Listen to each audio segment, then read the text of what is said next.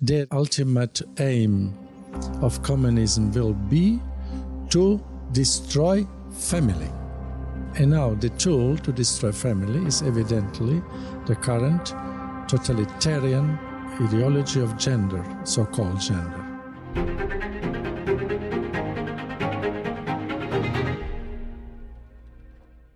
Hello, my friends. We are coming to you from Washington, D.C. for this very special episode of the John Henry Westen Show, where we are very, very pleased to have with us Bishop Athanasius Schneider, all the way from Kazakhstan. And uh, he's here also, obviously, in the United States, uh, visiting this blessed country, blessed by his presence here, too. So you're going to want to stay tuned for this very special episode of the John Henry Westen Show. Hello, friends. To celebrate the momentous overturning of Roe v. Wade, we at LifeSite have minted just under 10,000 of these brand new limited edition pro life silver rounds. Now, each round is stamped with the image of the Supreme Court of the United States featuring the date that the High Court delivered this historic victory. And on the front of our pure silver rounds, LifeSite's logo surrounded by a brilliant sunburst and draped with olive branches. They, of course, commemorate our 25 year anniversary of LifeSite News. We began in 1997 in September, so September of 2022 was 25 years. These one ounce silver rounds are available from our partners at stjosephspartners.com, where you can fulfill all of your silver and gold needs in this perilous time. May God bless you. And let's begin as we do with the sign of the cross. Excellency. In the name of the Father, and the Son, and the Holy Spirit. Amen. Bishop Schneider, thank you so very much for joining us. Welcome to the United States. We're so glad to have you here. Thank you. So you have been doing a lot of things, a lot of travel, a lot of things. You've been taking up very serious issues in the church today. Um, we are seeing things go on from the United States in particularly Africa, but a lot of pressure on different nations to accept an ideology that's being pushed with a kind of a religious fervor in uh, I, I, just spoke with uh, Jason Jones a little while ago. He described it as Mother Teresa didn't demand before she would help the poor that they would first recite the Nicene Creed.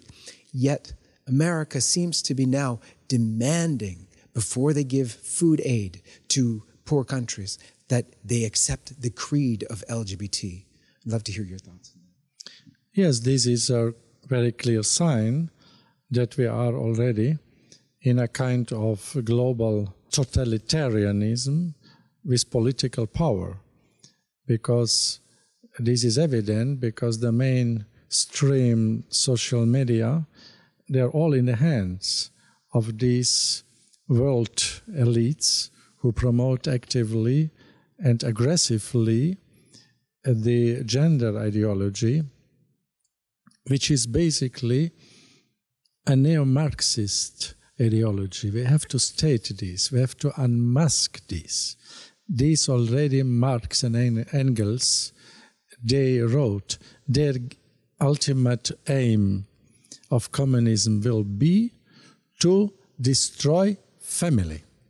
And now the tool to destroy family is evidently the current totalitarian ideo ideology of gender, so-called gender. And this is in its root, uh, you mentioned this, has a religious character. It is atheist, I would even say, because it is a revolt against the Creator. And so we have to state this and to warn people and to organize a worldwide alliance of resistance of good people, of goodwill, of common sense, even non Christians must help us to stand up against this neo Marxist globalism ideology.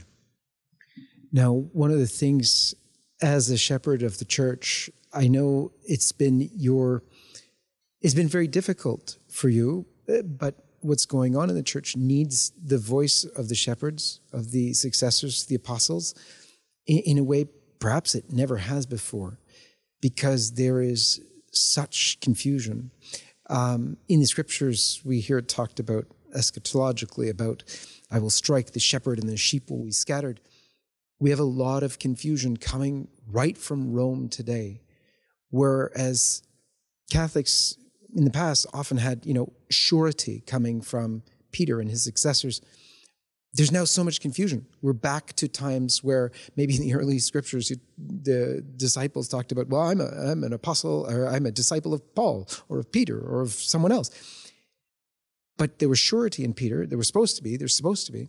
Yet today, we find ourselves in this time where we're thinking, oh, am I a follower of Pope Francis and or of Pope or, or of Father James Martin or of this other Cardinal Muller or whomever? Because it seems there's such disparity. I know there has to be unity, but it seems the disparity is everywhere. What are Catholics today to make of this? First, of course, God gave his to his church the foundation and the visible sign of unity, which is Peter, the Petrine ministry, which will remain always in the church. This is our Catholic faith. Uh, but God permitted, it is a mystery, an enigma, that the chair of Peter occupied people. In sometimes in history, it was rarely, who did not promote the clarity of faith, like Pope Honorius and other cases, rarely, thanks be to God. But today we see that people, clerics, churchmen occupied the most high positions at the Holy See and who are collaborating with the current world ideology to undermine the clarity of the divine revelation, especially to promote doctrinal relativism. It means that is to say that the truth is not is changeable, and this is uh, contrary to the all divine revelation, and to transforming the Christian faith, the Catholic faith, as one of the items in a supermarket of religions. And then to in some way cowardly yielding and collaborating with the powerful elites who promote gender ideology. This is has to be to state and we have to pray uh, that our holy mother church will again shine in the entire world the see of peter as the cathedral of truth again. It is currently eclipsed, as we would say, obfuscated, but it remains the chair of Peter. We have to pray for the Pope that he may again regain the clarity, uh, this, all the necessary gifts of the Holy Spirit to again to start to do his task. That is to say, to confirm, to strengthen the, the bishops and all the people in the clarity of the faith, without any ambiguity, without any signs of collaboration with the current ideology. And so, what we have to do, you asked, in this situation? It was a, a saint in the fifth century St. Vincent of Lerin. And he gave in his famous Commonitorium book a rule. He said, What shall we do if will come a time when even those in authority will promote novelty in doctrine, or if the novelties in doctrine will so much spread that the majority of the church will accept this. What we, what we shall do? And he said, we shall stick to the antiquity, to, to that what the church before the crisis always taught. This is a rule from the fifth century, which all the generations of Christians later observed. And this we have to observe evidently also in our time. So we know what we do. We have the old crystal clear catechisms. We have the crystal clear teaching of the magisterium, especially before the Second Vatican Council, on, Uh, let us say, the uniqueness of Jesus Christ, the uniqueness of the Catholic Church, the, the necessity that every, Christ, every human society and government must obey God and Christ and must proclaim Him as the King. It is evident that the divine revelation, and so on, to keep zealously the, the, the purity and the dignity of the Holy Liturgy and the Christian life. And this we know. We have these documents, we have these catechisms. So we stick to this and, and pray that God may shorten this time of obfuscation and again grant us courageous, 100% clear Catholic popes, as the canon of the Roman Mass says, Catholice et Apostolice fidei cultores. So, those who cultivate, who defend the Catholic and Apostolic faith, and this will come again. We have to have, have this conviction and hope God will provide. Therefore, we have to pray uh, instantly with much trust and confidence, with love, and pray for the Pope that God may illuminate him and that the Lord may finally grant to his church, to our Holy Mother Church, again, strong, courageous, holy, Catholic popes and bishops. Just a quick note before we return. If you would like to stay up to date on LifeSite's coverage of the latest life, family, and culture news, subscribe to one of our many newsletters by going to lifesitenews.com slash subscribe. And if you'd like to help us bring our truth-telling coverage to millions around the world, please consider making a one-time or monthly donation at give.lifesitenews.com. And now, back to the video. One of the things that the church, in her faithful anyway, are experiencing in this time of great confusion, especially over these issues, is our own family members, our own children, or our own brothers and sisters, or our own aunts and uncles, and even parents sometimes. They're adopting these new beliefs as if they are the church, and they're now we're labeled as bigots or haters and, and, and uncharitable and I feel you might have some connection to that because you've experienced your own brothers in the faith, in the episcopate. In Germany, we just witnessed this vote in Germany among the bishops 38 to 8 with 11 abstentions in favor of the blessing of homosexual unions.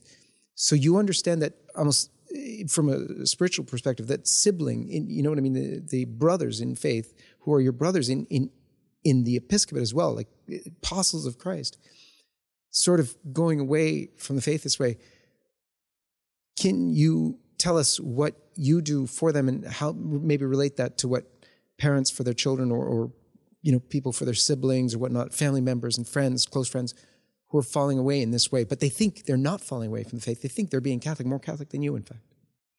Yes, this is a phenomenon which took place, for example, during the so called Protestant Reformation.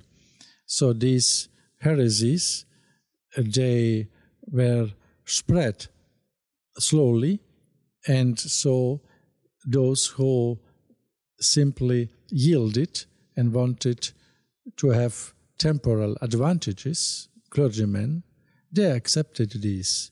And this is basically a betrayal of their baptismal vows, which they promised to keep pure and especially bishops who promised in their episcopal consecration to keep pure uh, with, with zeal and defend the Catholic faith and the deposit of faith without changing it.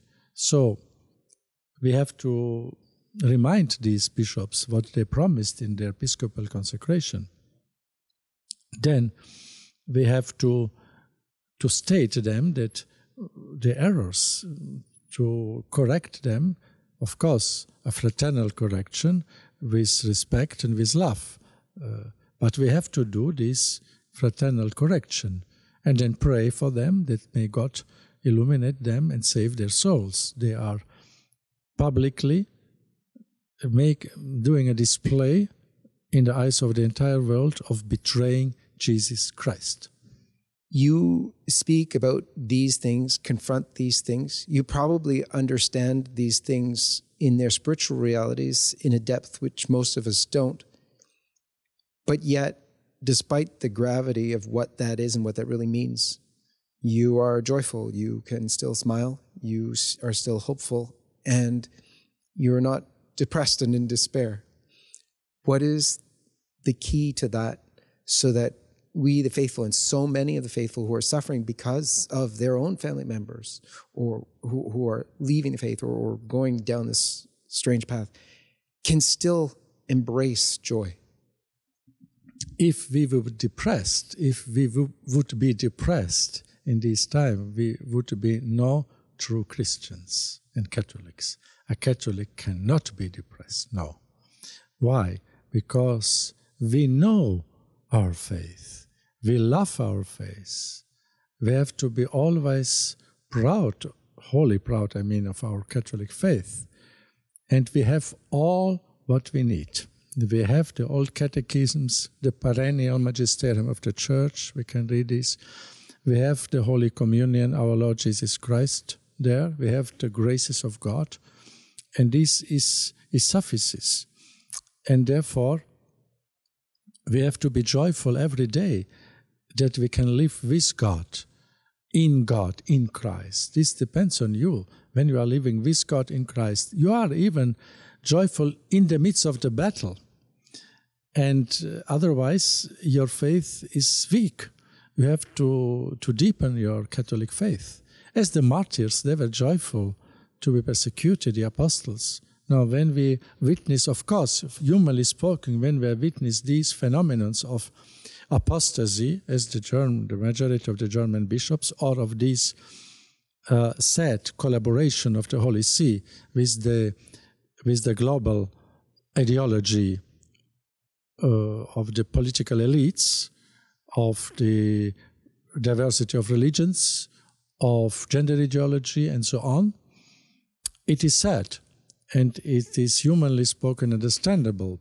But nevertheless, we have to say we will not allow to us to be intimidated with these ph- phenomena, to be driven in a despair. On the contrary, we will do what we can to proclaim joyfully, with conviction, the true Catholic faith, where we are living in our family, where we are working, to do the apostolate, and to organize chains of prayer. Because without prayer and do acts of reparation for these churchmen, because the, we have to keep always a supernatural vision. The church is not a party, a political party, the church is a supernatural uh, phenomenon and reality, and therefore we have uh, so many helpers.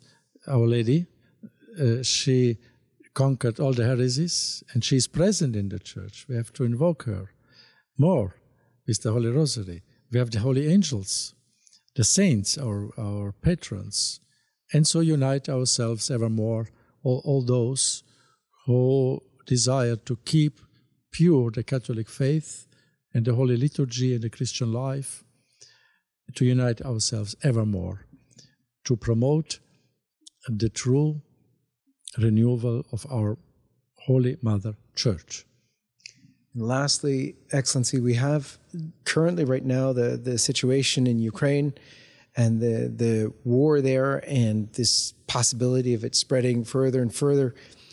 I would love to hear your take. You're on on what's going on there. You're you're from that region of the world, and and you know you have an understanding, perhaps somewhat different understanding from what we do here in America.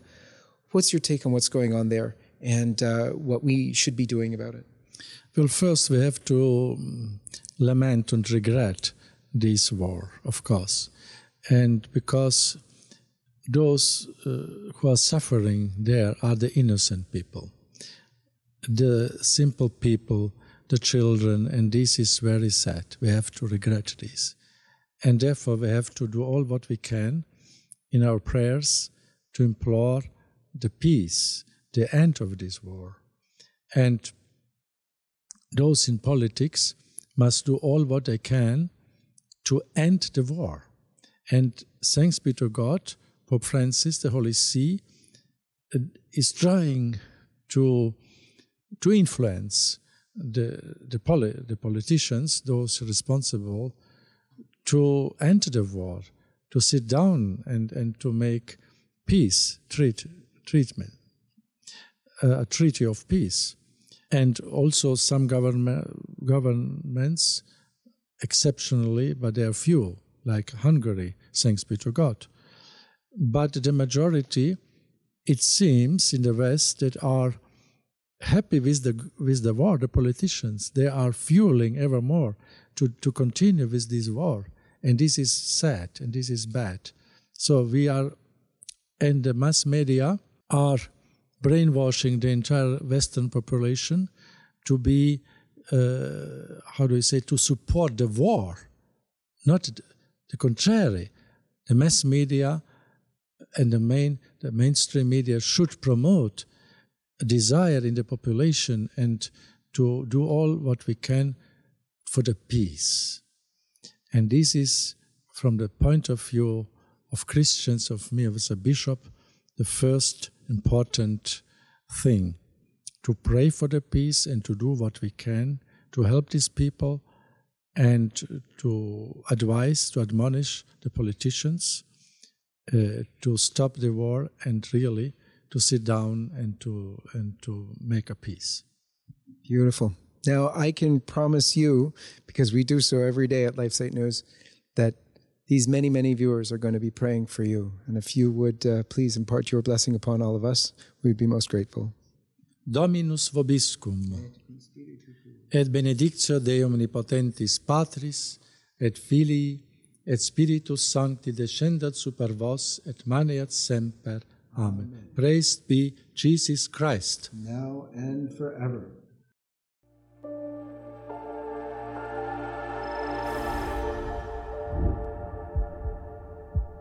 Hi, everyone. This is John Henry Westen. We hope you enjoyed this program. To see more like it, be sure to hit the subscribe button below to get all the latest content from LifeSite News. Check the links in the description to read more and connect with us on social media so that you can stay up to date with all the latest life, family, faith, and freedom news. Thanks for watching, and may God bless you.